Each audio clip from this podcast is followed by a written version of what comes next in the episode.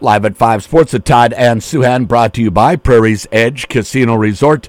Well, Royce Lewis is becoming a made man. Uh, he it's home runs in his first two postseason at bats as a rookie. Uh, this guy just likes to debut. I don't know what it is. If there's a big moment, he's looking for it and looking to succeed. Just a, a remarkable blend of uh, talent, hitting intelligence, and a sense of the moment. You know, he, he we've talked about it before. He just, I really think he loves those moments, and mm-hmm. I'm not sure everybody really does.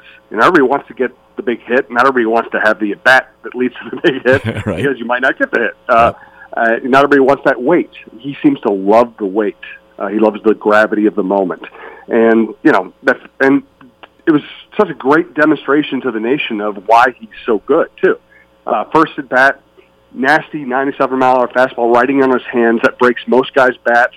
Uh, you know, hardly anybody's going to get a hit off that. If anybody, most people get if they would get a hit off that, it'd be a broken bat loop down the left field line, and he pulls his hands in and yanks it over the left field wall. Mm. Then at bat takes a bunch of splitters, waits for a fastball down the middle, and just you know, it smacks it to, off the right field, uh, the the front of the right field upper deck, yeah. and that, that's you know, that's why I've compared him to Puckett before. Puckett would hit pitches. Puckett would hit pitches, pitchers, pitchers, pitches.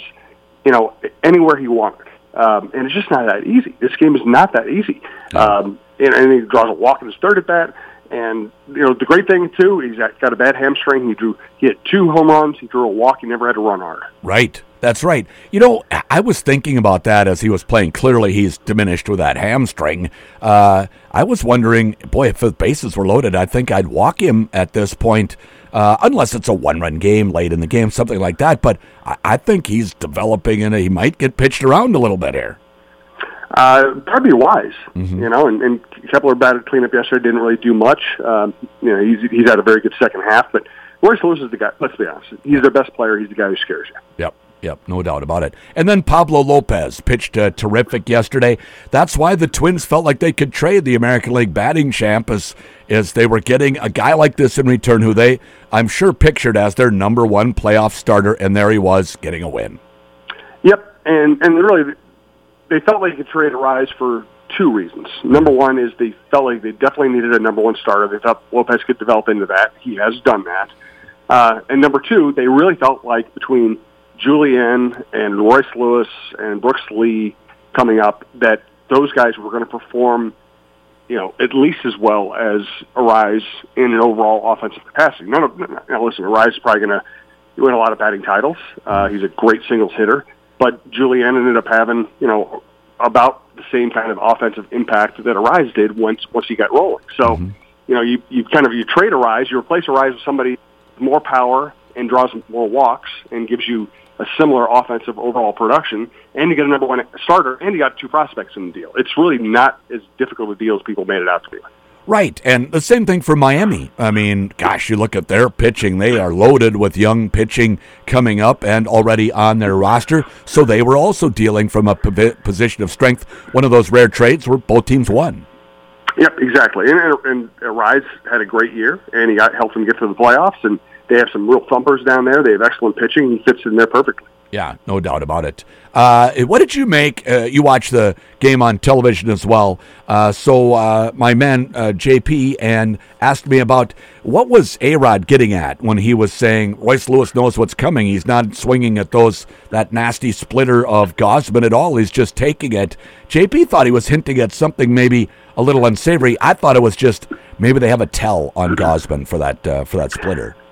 I thought it was more that I mean, I should have explained it more. If you're going to yeah. say that, you better you, you, should get into it. Right. Um, not a very good announcer. Let's be honest. Right. And he, uh, but I think he was talking about just picking up something, and and which is completely legal. You know, yes. I, I don't think.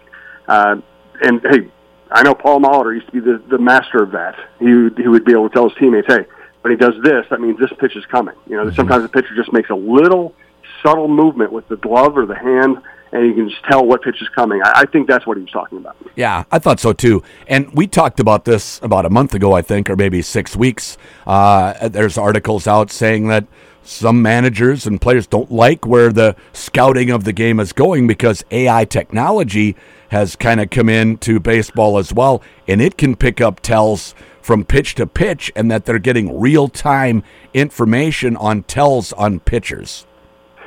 Yep, it's uh, it's going to be a new world in a lot of ways, and uh, I mean, and that I guess that's why even though I, lo- I love most of the changes that baseball's made, I love the speeding up of the game. I love the no shift. I love the way the game looks now. I like mm-hmm. the more running.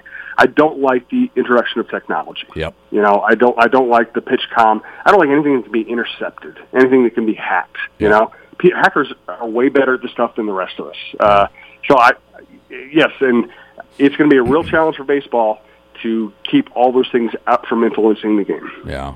Uh, Jim and I are talking about 20 to 1 here in the afternoon, so we don't know what's going on in today's game. Uh, just quickly, uh, at least so far, Toronto has won the trade for Jose Berrios, although the Twins weren't going to give him the massive contract they wound up giving him either. Uh, but you never know, that could change. They've got a couple of guys uh, still coming. It looks like Austin Martin had his best uh, season in the minor leagues this year. But Jose Berrios is a quality right hander, but does it help that the Twins used to have him? They should know what he's going to come with.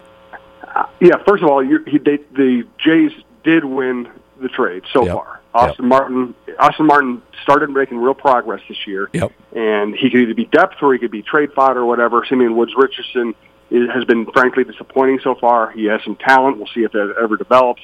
But the Jays got what they want. They wanted, they got a good pitcher.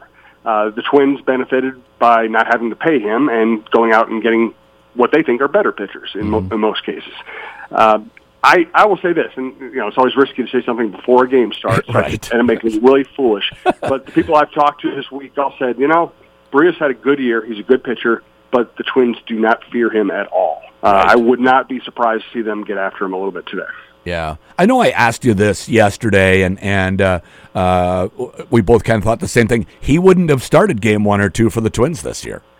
I think he would have been the third starter, mm-hmm. and you know he he probably wouldn't have put Joe Ryan ahead of him, but put Joe Ryan right behind him, and he probably would have been your third starter. And, and you know, hey, he would have been great. Uh, he he would have been a good pitcher to have. Yep. Uh, of course, we're dealing with a you know an a what's the word a virtual salary cap. You know, the Twins know they can only spend so much money. Uh, mm-hmm. just because of the way their ownership runs things, yep. and if they had if they had Rios, they wouldn't have somebody else. Yeah, that's right. Uh, it, they either they wouldn't have signed Gray potentially. That that's where their probably. money uh, probably right. Went. So so then so then Berrios is your two, and uh, which really makes this interesting. Today's matchup a really interesting matchup, Gray yep. against Berrios, because yeah. that's you know you're right. They probably don't get go with Gray if they have Berrios. Yeah, no doubt about it. How do you feel about Sonny Gray? I know here we are making comments before he's actually gotten started, but I'm I'm really happy with Gray as a two starter. I mean, he had a he had a phenomenal year. I mean, yeah. only the fact they didn't score runs for him kept him from being a real Cy Young uh, candidate. Uh, he probably still is anyway. Uh, you know, should be a top five uh, Cy Young candidate. I mean, he, he had a great year. They just didn't score any runs for him. Yeah. I mean, he pitched incredibly well. Now, I don't know how long it's been since the Gophers in Michigan actually played. They haven't been on the schedule each year, uh, you know, for a while since the Big Ten got so large. Um, but it, it's good for the program to play Michigan as long as they don't get buried by them.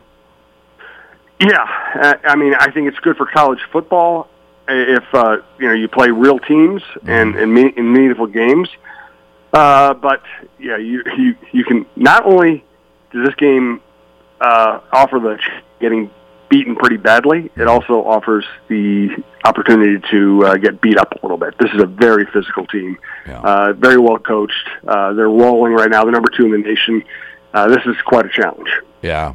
Little Brown Jug finally played for, and and uh, there was talk that Harbaugh might get suspended at the start of the year, but that never happened, did it? Oh, he did. He, he oh. missed the first games, I think. So he he's, okay. he's, back on the sideline now. What What was that about? Do you remember? Uh, recruiting. Okay, it's like recruiting in dead periods, something like that. Yeah, recruiting. You know, with the NIL and, and transfer portal now, it, it boggles my mind that you might still have recruiting violations. I know, I know, and, and they got to have rules, and and if you're gonna have rules, they have to enforce the rules. But it seems like it does seem like really the wild west at this point. Yeah, Jim, thanks so much. Thanks, Todd. Live at five, sports at Todd and Souhan, brought to you by Prairie's Edge Casino Resort.